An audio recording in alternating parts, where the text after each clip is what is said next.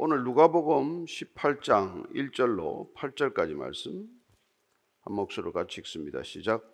예수께서 그들에게 항상 기도하고 낙심하지 말아야 할 것을 비유로 말씀하여 이르시되 어떤 도시에 하나님을 두려워하지 않고 사람을 무시하는 한 재판장이 있는데 그 도시에 한 과부가 있어 자주 그에게 가서 내 원수에 대한 나의 원한을 풀어 주소서 하되 그가 얼마 동안 듣지 아니하다가 후에 속으로 생각하되 내가 하나님을 두려워하지 않고 사람을 무시하나 이 과부가 나를 번거롭게 하니 내가 그 원한을 풀어주리라. 그렇지 않으면 늘 와서 나를 괴롭게 하리라 하였느니라. 주께서 또 이르시되 불의한 재판장이 말한 것을 들으라. 하물며 하나님께서 그 밤낮 부르짖는 택하신 자들의 원한을 풀어주지 아니하시겠느냐? 그들에게 오래 참으시겠느냐? 내가 너희에게 이르노니 속히 그 원한을 풀어주시리라. 그러나 인자가 올 때 세상에서 믿음을 보겠느냐 하시니라. 아멘. 오늘 본문 말씀은 기도의 태도에 관한 거예요. 주기도문은 뭘 구해야 할지 마땅히 우리가 구해야 할 바를 가르쳐 주지만 오늘 말씀은 어떤 태도로 어떤 자세로 기도에 임해야 하느냐 그 말씀을 지금 해주고 계신 것입니다. 그렇습니다. 우리는 기도에 관해서 몇 가지 큰 줄거리가 있어요. 첫째는 우리가 기도하는 대상이 누구인지를 아는 것. 곧 하나님이 어떠신 분인지를 아는 것이야말로 우리가 기도의 자리에 앉을 때 가장 잊지 말아야 할 것이고 또 우리가 주기도문에서 배웠듯이 무엇을 구해야 할지 그분은 뭘 응답하려고 준비하고 계시는지 그가 가지고 계신 선물은 뭔지 예, 주고자 하는 것을 구하는 것이야말로 가장 지혜로운 기도 아니겠어요?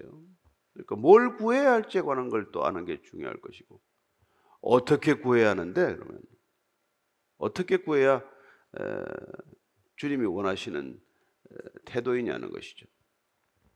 우리는 기도하는 뭐 우리의 요구가 너무 중요하죠. 예. 그러나 우리가 반드시 기억해야 할 것은 하나님은 우리가 기도하는 내용이 그렇게 사실 중요하지 않아요. 여러분 애들이 그렇게 애들이 막 달라는 거 여러분들 그 중요합니까? 그러면 애들이 뭘 보고 있어요? 제가 뭘 구하나도 중요하지만 무엇 때문에 구하지? 왜 구하지 저걸? 그리고 어떤 태도로 저걸 구하고 있지? 그게 더 중요한 관심사 아닙니까? 하나님이 능력이 없다면 그럴 거예요. 제가 기도를 하면 저 기도를 내가 들어줄 수 있나 없나. 그게 관심이겠지만은 전능자에게는 그런 게 중요하지 않다는 겁니다. 기도의 언어보다도 기도의 중심을 보시는 분께서는 저걸 왜 구하느냐, 무슨 동기로 구하느냐, 어디에 쓰려고 구하느냐, 이게 더 중요한 거죠. 그래서 오늘 1절 말씀 이렇게 지금 얘기를 시작하십니다. 시작. 예수께서 그들에게 항상 기도하고 낙심하지 말아야 할 것을 비유로 말씀하셨습니다. 보통 예수님께서는 비유로 먼저 말씀하시고 제자들이 그 비유의 뜻이 좀 모호하거나 조금 더 추가적인 해석이 필요할 때 말씀하시면 그 비유를 풀어 주셨는데 오늘 여기만은 먼저 본론과 결론을 말씀하시고 그 말씀을 우리가 더 어, 확실히 알아듣도록 비유를 나중에 지금 들어서 말씀해 주시는 것입니다. 오늘 이 1절을 그 원문을 보면은 굉장히 뜻이 강해요. 그 뜻의 원문에 충실하게 번역을 하면은 그들에게 항상 반드시 기도해야 하고 머스트가 있어요. 반드시 기도해야 하고 그리고 낙심하지 말아라. 그러니까 기도의 중심은 어디에 있습니까? 항상 기도하라. 반드시 항상 기도해야 된다는 거예요. 기도는 선택이 아닙니다. 기도는 해도 되고 안 해도 되는 그런 게 아니란 말이에요. 그리고 우리가 숨을 안 쉴 수 없는 거나 마찬가지고 사람을 만나서 얘기 안 하는 거나 마찬가지죠. 그리고 항상 기도하는 것은 선택사항이 아니에요. 시간 나면 기도하고 시간 안 나면 기도 안 해도 되는 그런 게 아니란 말입니다. 기도에 대한 생각을 바꿔야 돼요. 그렇다면 우리가 그 데살로니가 전서에서 바울이 말하는 것처럼 쉬지 않고 기도하라 하고 같은 말이에요. 항상 기도하라. 언제나 늘 기도하라. 쉬지 않고 기도하라. 계속해서 기도하라. 어떻게 그렇게 기도하는데요? 따라서 그렇게 기도한다는 것은 여러분들이 잠시 앉아서 입으로 중얼중얼하는 기도만을 얘기하는 게 아니라는 것입니다. 기본적으로. 기도는 근본적으로 하나님과의 관계에 대해서 우리가 보이는 태도를 말하는 거란 말이에요. 그러니까 항상 기도하라는 것은 우리가 어떻게 일 안 하고 기도합니까? 밥 안 먹고 기도합니까? 기도란 항상 하나님을 의식하는 상태에 있는 것을 뜻한다는 것입니다. 늘 하나님이 우리 안에 중심에 좌정하고 있는 상태가 기도란 말이에요.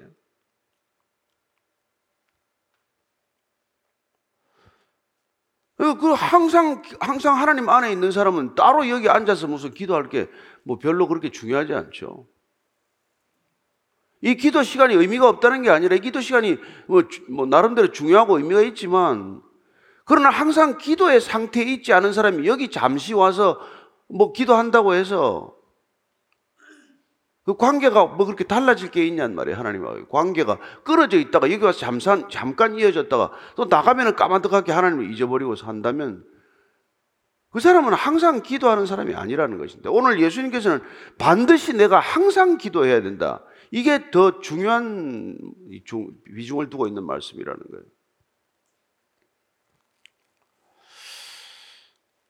참, 그 이게 그런 상태를 여러분께서 이 저기 쉽게 얘기하려면 어, 그분이 우리의 중심에 좌정하고 있다는 뜻은 그분이 우리 인생의 키를 잡고 있는 거예요. 우리가 배를 타고 있는데 그분과 함께 배를 타고 있는데 그분이 배의 책임을 지고 전적으로 항해의 방향과 목적지를 설정하는 그분이 선장이란 말이에요.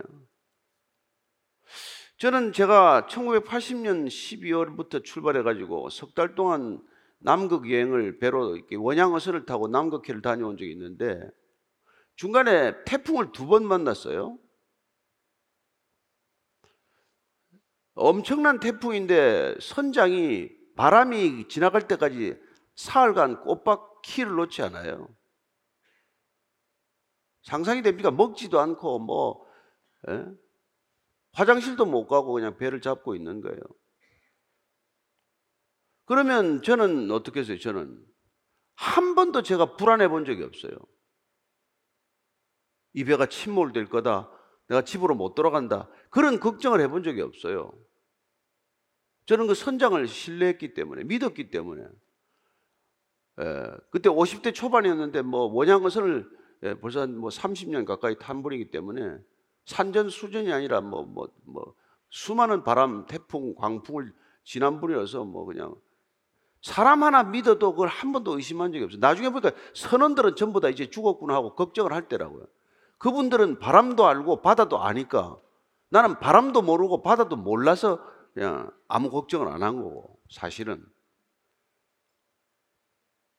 그런데 어쨌건 우리가 이런 이런 광경을 실제 예수님께서도 이런 실제 광경을 우리에게 보여주신단 말이에요. 그게 마태복음 8장 26절이에요. 시작. 예수께서 이르시되 어찌하여 무서워하느냐 믿음이 작은 자들 하시고 곧 일어나서 바람과 바다를 꾸짖으시니 아주 잔잔하게 되거늘 제자들 데리고 갈릴리 호수를 지나가는데 갑자기 광풍이 일어가지고 바람이 일는데 예수님께서는 고물에 지금 주무시고 계세요. 그러니까 제자들이 아니 우리가 지금 죽게 생겼는데 구원하소서. 이게 도대체 우리가 이게, 이게 뭐, 왜 이렇게 어떻게 주무실 수 있습니까? 근데 그들이 그 풍랑을 무서워했던 건 뭐예요? 누구하고 지금 배를 같이 타고 있는지를 잠시 잊었단 말이에요. 예수님이 어떤 분이신지를 잊었기 때문에 두려워하고 무서워하고 어쩔 바를 몰랐다는 것이죠. 근데 예수님께서 그렇게 말, 말하니까 왜 무서워하느냐? 응? 믿음이 작은 자들아. 왜 무서워하느냐? 믿음이 작은 자들아. 그러고 나서 일어나서 바람과 바다를 꾸짖으셨다고 되어 있어요. 여러분 이런 성경을 읽으면 생각이 어떻습니까? 바람과 바다를 향해서 잠잠하라. 이렇게 꾸짖는 뭐 명령하는 걸 보면 어떤 생각이 듭니까? 저는 처음 성경 읽을 때 돈키호테 생각나는 거죠. 여러분 과대망상증 환자가 아니거나 정신병자가 아니고서는 이런 이런 짓을 할 사람이 없죠. 그렇지 않아요? 제정신으로 누가 바다 인데 바다를 향해서 잠잠하라. 여러분 어떤 스승이 어떤 현자가 어떤 성, 성 성인이 이런 짓을 하냔 말이에요. 그러니까 이분이 정신병자가 아니면 바다와 바람을 향하여 꾸짖을 수 있는 다스림의 권한이 있는 사람이라 이런 소리 할 거 아니에요? 그리고 여러분들 둘 중에 택일 해야 된단 말이에요. 미쳤거나 정말 하나님이거나 아니고선 이런 짓을 할 수가 없죠. 근데 그랬더니 바람이 잠잠 게 되었다는 거예요.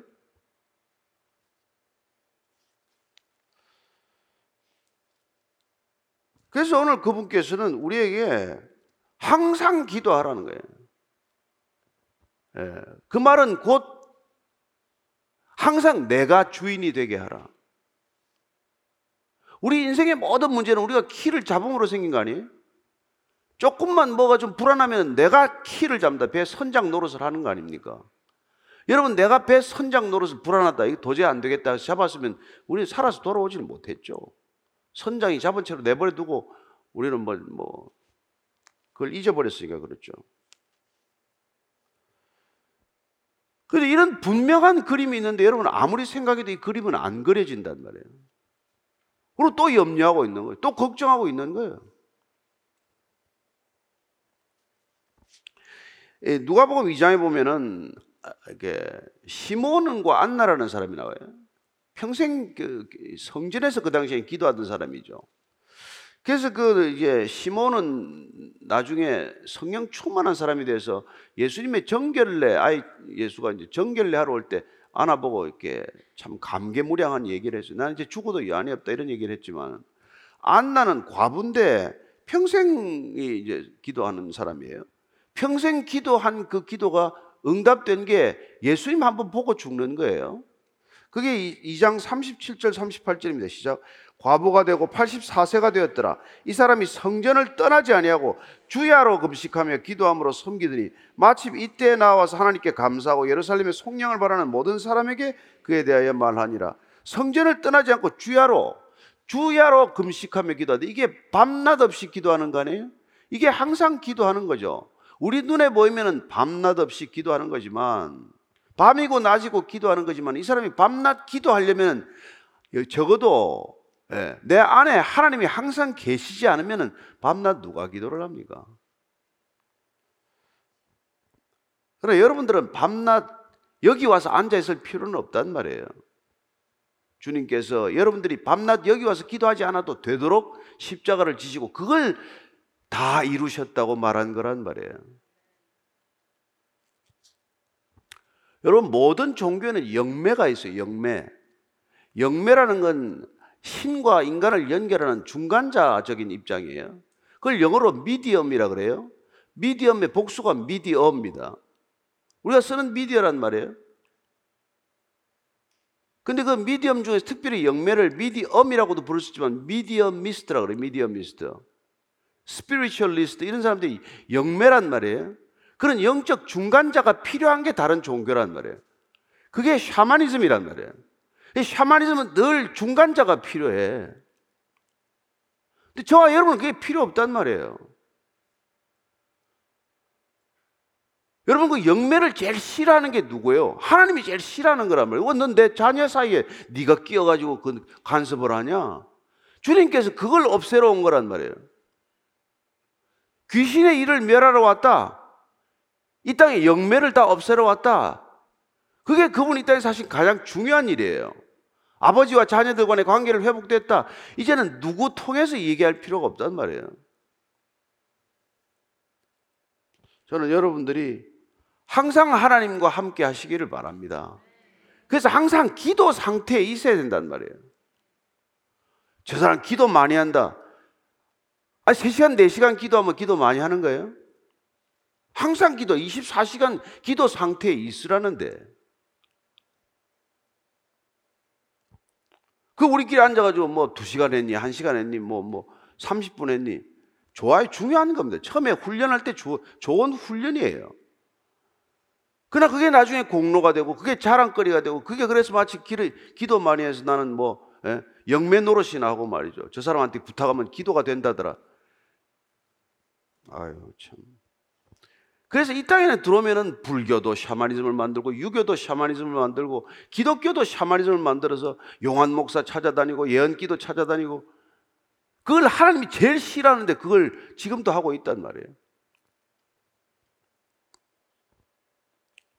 교회에서 뭐 병난 왜안 나올 수 있죠 기도하면은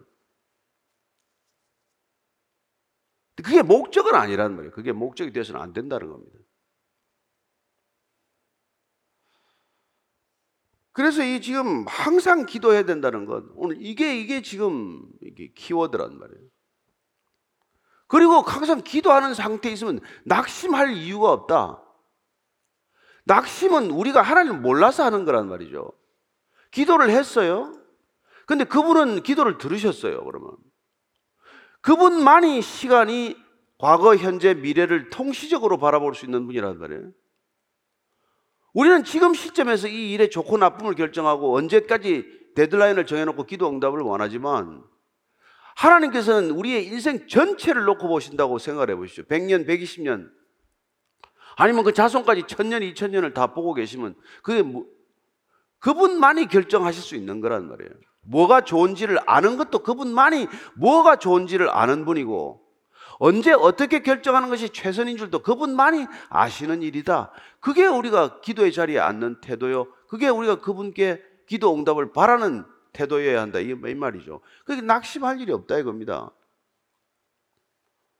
여러분의 방법으로 기도가 응답이 안 된다. 여러분의 때에 응답이 안 된다. 그게 얼마나 다양한 일인 줄은 나중에 보면 알겠죠. 나중에 보면 알겠죠. 왜 그때 응답이 돼야 되나? 예.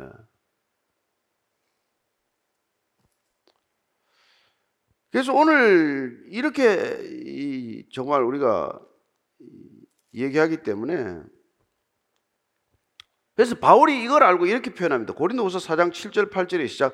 우리가 이 보배를 질그릇에 가져신 이는 힘이 큰 능력은 하나님께 있고 우리에게 있지 아니함을 알게 하려 함이라. 우리가 사방으로 우겨쌈을 당하여도 쌓이지 아니하며 답답한 일을 당하여도 낙심하지 아니하며 바울처럼 낙심할 일을 많이 만난 사람이 어디 있겠어요. 그러나 그는 낙심하지 않았다는 겁니다. 40의 감한매를 다섯 번씩이나 맞고 말이죠.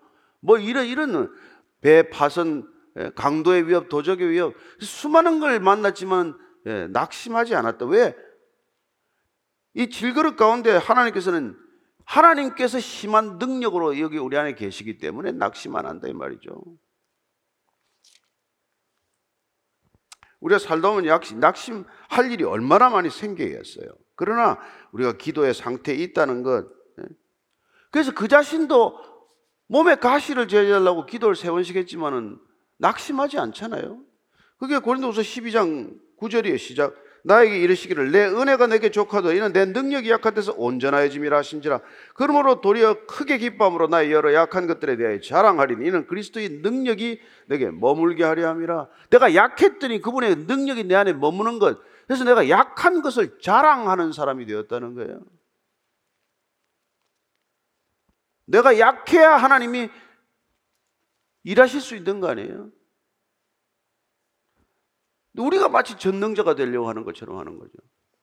우리끼리 그냥 그렇게 무슨 점수를 매기고 그러면 아무 소용없는 일이에요. 조금 잘하면 뭐하고 우리끼리 여러분 잘 해봐야 어린애들 그 저기 유, 유아원에 갖다 놓고 애들 무대 위에 올려놓고 유아원들의 무슨 재능자 재능 잔치 하는 거랑 마찬가지지. 그게 뭐 그리 대단한 일이, 일이라고 말이죠. 그래서 뭐안 되면 또 스트레스 받고 뭐 또 또, 또 성질 부리고 말이죠. 관계가 다 깨지고 말이죠. 다 애들 장난이에요, 애들 장난. 그 애들 장난 좀 잘하게 해달라고 기도하는 거예요. 아버지 듣고 아무 상관없는 기도만 하고 있는 거예요. 지금. 그래서 이번에 올해 우리가 기도하자고 했으니 그분이 어떻게 기도하라고 하느냐, 뭘 기도하라고 하나, 어떻게 기도하라고 하나? 이걸 우리가 오늘 예, 올해 올해 잘 시작을 해보자 이 얘기예요. 근데 이렇게 얘기를 하셨기 때문에 예, 그러면 항상 기도하면 시간이 어디 있는데 이런 사람이 있어요. 여러분 시간은 마음 먹으면 나는 게 시간입니다. 제가 살아보니까 내가 좋아하는 사람하고는 언제든지 시간이 나. 좀 배기 싫은 사람하고는 좀처럼 시간이 안 나. 그게 시간이요. 여러분들 SNS 하루에 얼마나 하고 계십니까? 평균 3시간 이상이에요. 디지털 미디어 소비 시간이 한국인이 제일 많아요. 185시간이에요. 내가 아직 찾아봤더니. 185시간 중에서 SNS가 103시간 이상이에요. 하루에 3시간 이상을 이걸, 이걸 보고 앉았다고, 전부 다. 세계 평균 2시간 26분보다 훨씬 많아요, 우리가. 근데 그렇게 시간의 우선순위를 쓰고 있으면 절대로 능력이 안 나타나게 돼 있어요. 말씀과 기도가 우선순위, 최우선순위가 되지 않으면 어떤 능력도 안 나타나게 돼 있단 말이에요. 거기에 시간 다 쓰고 있는데 뭐 무슨 교회가 거룩을 가지며 무슨 성도가 능력이 나타나겠으며 무슨 우리가 교회가 연합하며 그런 일이 왜 일어나겠어요? 절대로 그런 일 안 일어납니다. 그러니까 목회자들부터 정신 차리고 우리가 이걸 좀 줄여야 되겠지만 예. 인터넷이라는 환경 자체에 있는 거야 어떻게 하겠습니까? 그러나 불필요한 미디어 소비가 너무 많아져 가지고 완전히 황폐화되고 있는 거란 말이죠. 이 세상이. 항상 기도해야 될 시간에 항상 이거 보고 있어요. 항상 손에 들고 있어요. 항상. 적어도 대기업에서도 이거 사람 중요한 사람 만날 때 이거 꺼내지도 말라 그러는데 우리는 누구 앞에서나 이걸 들고 이거 있잖아요 지금. 핸드폰이 나의 목자신이 부족함이 없는 세상이 된 거 아닙니까? 우리가 그러면 안 된다며. 성경을 들고 있어야 되고 기도에 항상 연결돼 있으라 이 말이죠. 그 뒤에 오늘 이 비유는 너무 이게 단순한 비유처럼 들리죠.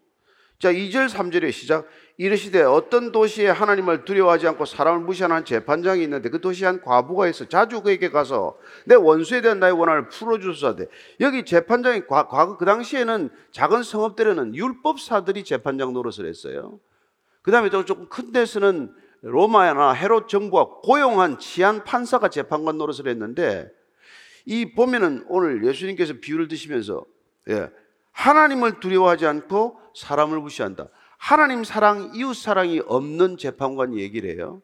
그럼 이건 율법사거나 뭐 어찌됐건 간에 이 사람들이 전혀 율법을 이 땅에 시행하기 위해서 있어야 할 자리에서 아무 율법의 정신과는 관계없는 사람이 이 자리에 앉은 거예요. 이게 그 당시에도 그렇고 지금도 그렇습니다. 대부분의 환경이 그래요. 그러면 과부쯤 하나쯤이야 무시하죠. 사람 눈에 보이지도 않죠. 다 쓸만한 사람이 자기 눈에 들어오지 아무 소용없는 사람이 왜 눈에 들어옵니까? 교회 와도 심지어 그런데. 그 과부가 이제 자주 그에게 와서 이제 원수에 대한 나의 원한을 풀어달라 이러는 거죠. 그때 4절 5절입니다. 시작. 그가 얼마 동안 듣지 않다고 후에 속으로 생각하되 내가 하나님을 두려워하지 않고 사람을 무시하나 이 과부가 나를 번거롭게 하니 내가 그 원한을 풀어주리라. 그렇지 않으면 늘 와서 나를 괴롭게 하리라 했느니라. 이게 안 듣고 있다가 예? 예. 이 과부가 나를 번거롭게 한다. 번거롭게 하다는 원래 때리다는 뜻이에요. 치다.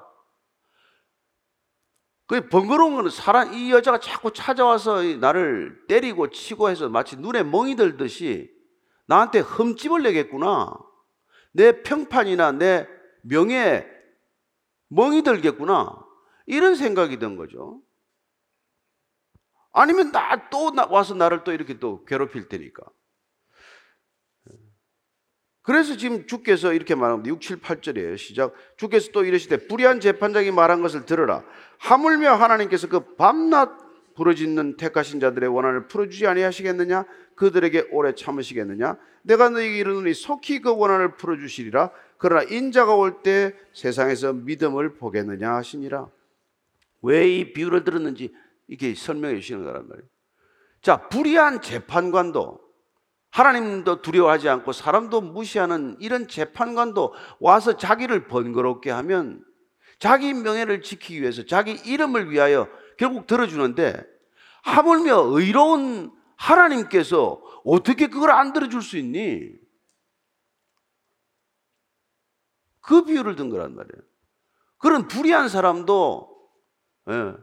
번거롭게 와서 성가시게 하고 끈질기게 기도하면 결국은 항복하는데 아니 하나님이 불의하시냐 정의롭게 행하시질 않는 그분께서 네가 의로운 기도 네가 원한을 풀어달라는 것 원한이라는 건 여기서는 내 한이 맺힌 게 아니라 무너진 공의를 회복해 달라는데 무너진 정의를 회복해 달라는데 그렇게 밤낮 없이 기도하는 그 기도를 왜 안 들어주시겠냐?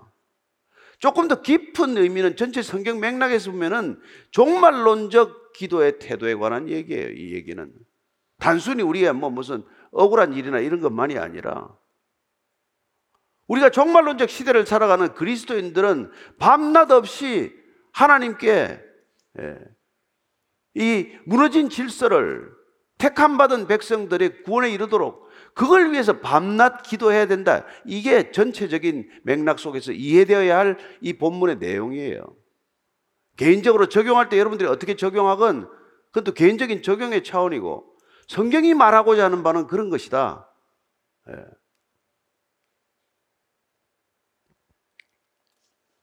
그래서 우리가 이 밤낮 없이 기도하는 거야말로 예. 그분의 뜻을 알고 그분의 뜻을 따라 구하게 되는 아주 중요한 접점이 되는 것이고 그때 베드로는 아 저 저기 바울은 디모데에게 한 것처럼 예. 우리가 밤낮 없이 기도하는 건 그야말로 경건의 능력을 회복하는 아주 중요한 것이고 그게 하나님의 뜻을 끝까지 이루어내는데 예. 필수적이라는 것이죠. 그래서 디모데전서 4장 7, 8절입니다. 시작. 육체의 연단은 약간의 유익이 있으나 경건은 범사에 유익하니 금생과 내생의 약속이 있느니라. 예. 그래서 우리가 끊임없이 기도하는 것이야말로 그분의 뜻을 알아가는 것이요. 그분의 뜻을 쫓아가는 것이요. 그분의 뜻을 그분의 뜻에 합당하게 구하는 것이니 그런 경건이야말로 단순히 우리가 몸 좀 단련해서 근육을 좀 만들 것과는 달리 영적 근육을 이룸으로써 당장 좋을 것 그런 정도가 아니라 영원히 우리에게 유익이 되는 그런 기도 생활이 될 거라는 것이죠. 저와 여러분들이 다급한 기도 제목들이 많이 있겠지만 우리가 이 기도 어, 세례 기, 기간 동안에 특별히 우리가 뭘 같이 놓고 기도해야 될 것인가 이런 것들을 같이 돌아보는 시간이 되기를 바랍니다. 그래서 오늘 먼저 기도할 때는 오늘 정말 이 말씀이 주는 바대로 예, 항상 기도하게 도와주십시오. 제가 뭐 온갖 사방의 것들에 묶여가지고 정신과 넋을 빼앗기지 않게 하시고 주님 정말 소위 말하는 표현하는 대로 기도의 줄을 놓치지 않게 해주옵소서. 하나님 내한테 내 안에 중심에 좌정하신 사실을 잊지 않게 해주옵소서.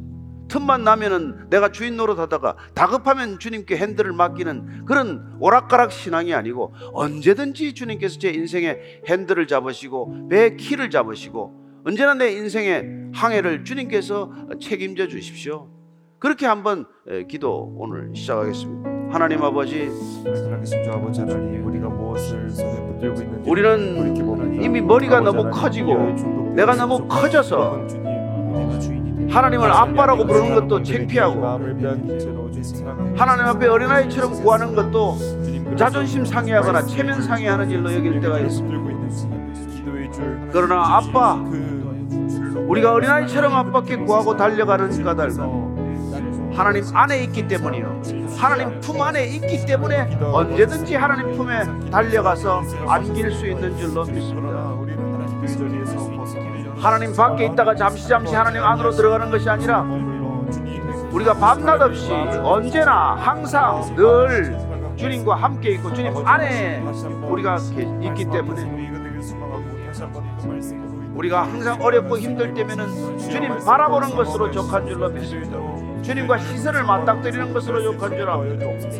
하나님, 하나님을 아빠라고 불렀다면은 적어도 아빠가 우리가 함께 계신 이 사실 한 가지가 믿어진다면은 더 이상 낙심하지 말아야 할 것 주님께서 오늘 가르쳐 주셨사오니 낙심하는 기도 되지 않게 하시고 기도하지 않고 응답되지 않는다고 해서 낙심하고 좌절하고 절망하지 않게 하시고 기도가 응답되거나 아니건 기도하는 것 자체가 우리에게는 복이요 기도하는 것 자리에 앉는 것 자체가 하나님의 뜻이라는 것 늘 확인케 하여 주옵소서. 하나님이 그렇게 기도의 자리에 앉아 있는 것만으로도 주님은 기뻐하실 줄로 믿습니다. 우리가 하나님과의 대화의 자리에 앉아 있는 것만으로도 주님께서는 넉넉히 우리를 받아주시고 품에 안으시고 이미 모든 것 기도가 응답된 줄로 믿게 하시는 줄로 믿습니다. 하나님 안에 있는 것만으로 내가 믿음을 올곧게 갖고 있는 것만으로도 주님께서는 우리의 기도를 들어주시는 분인 줄로 믿습니다.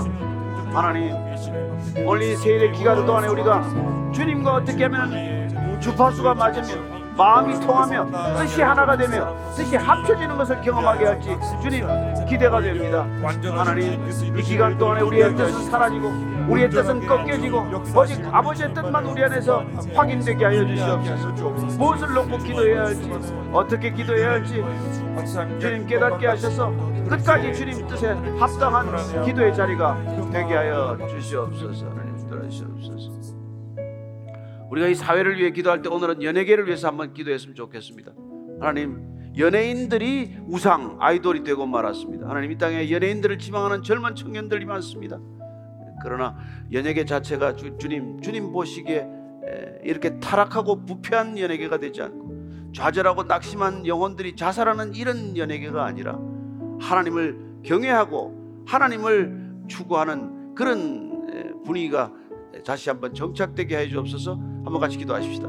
하나님 아버지 이 땅의 연예계가 연예인들이 우상이 되고 말았습니다. 얼마나 많은 연예인들을 부러워하는지 모릅니다. 그들의 소득, 그들의 패션, 그들이 살아가는 삶의 방식, 그 모든 것들이 영향을 끼치고 있습니다.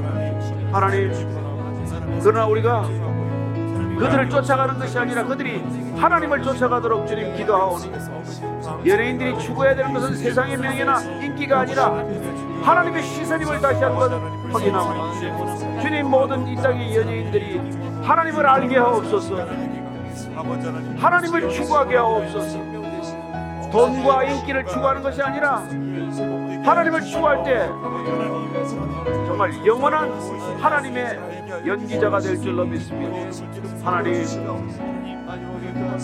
이 땅을 살아가는 잠시 동안의 명예 잠시 동안의 인기 이따가 없어지는 돈에 묶이지 않는 연예인들이 되게 하시고 마음의 중심 가운데 하나님과 말씀을 늘 두게 하셔서 하나님 어떤 연기를 하더라도 하나님의 뜻을 생각하고 어떤 계획이 주어지더라도 하나님의 뜻을 확인하는 그런 연예인들이 되게 하여 주시옵소서. 주님께서 한번 붙들어 주시고 함께하여 주시옵소서. 우리가 오늘 열방을 위하여 기도할 때는 우크라이나 러시아 전쟁을 놓고 한 번 더 전쟁의 종식이 있도록 정말 피해- 피해자 희생자가 늘어나지 않도록 기도하고 그리고 특별히 북유럽을 중심으로 한 성적 방종과 타락 때문에 또한 동성애 합법화 때문에 여러 가지 많은 문제들이 있습니다. 하나님 저 땅에도 하나님의 공의, 하나님의 자비와 사랑이 실현되게 해 주옵소서. 한번 오늘 그 북유럽과 유럽을 놓고 한번 같이 기도하겠습니다. 하나님 아버지 기독교의 가장 큰 부흥의 장소가 되었던 유럽이 차례차례로 교회가 무너지고 교회가 솔집이 되고 교회가 팔려나가고 하나님 저들이 주님을 버렸더니 저들이 주님을 떠났더니 형언할 수 없는 불행이 닥쳐오고 있습니다 또다시 세계대전의 위협 속으로 빠져들고 있습니다. 푸틴은 핵무기 사용을 공공연히 입에 올리고 올해 어떻게든지 전쟁을 만회하고자 하는 저들의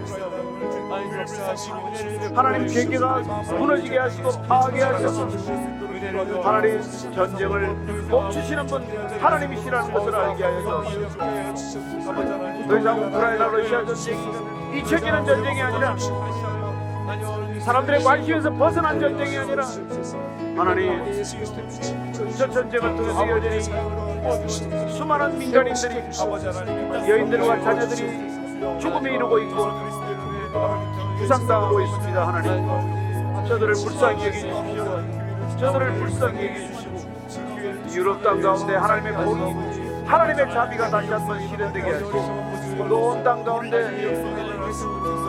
걷잡을 수 없이 무너지는 성적 타락과 방종을 멈춰 주셔서 다시 한번 유럽 땅에 복음이 회복되게 해주옵소서. 예루살렘에서 시작돼서 아시아와 헬라를 거쳐서 로마를 거쳐서 유럽 전체에 파송되었던 그 복음 전해졌던 복음 종교개혁의 지원지가 되었던 독일과 프랑스의 개혁주의자들의 신앙 청교도적 신앙을 낳았던 그들 신앙의 뿌리 유럽이 다시 한번 복음으로 회복되게 해줘 다시 한번 복음 유럽이 되게 하시고 복음 EU 유럽 연합이 되게 하여 주시옵소서. 복음으로 연합하는 유럽 복음으로 회복되는 유럽 그런 유럽을 보게 하여 주시옵소서. 아님 아버지 하나님 사무엘이 기도를 죄는 쉬는 기도를 쉬는 죄를 범하지 않겠다고 결심하였고 그래야 그가 밤낮 없이 기도했던 것처럼 우리도 올해 정말 더 이상 기도를 멈추지 않는 쉬지 않는 기도 밤낮 없는 기도 늘 기도의 상태에 있게 하여 주옵소서. 이제는 십자가에서 우리가 그렇게 항상 주님 안에 있도록 주님과 연결되어 있도록 항상 주께 기도할 수 있도록 다 이루신 우리 구주 예수 그리스도의 은혜와 아버지의 사랑과 성령의 그 연결시켜 주심이 하나 되게 하심이 오늘 이 자리에 고개 숙이고 늘 기도의 자리에 있기로 결단한 이 자리에 고개 숙인 진정한 올바른 기도의 용사들 위해 지금부터 영원까지 함께 하시기를 간절히 축원하옵나이다. 아멘.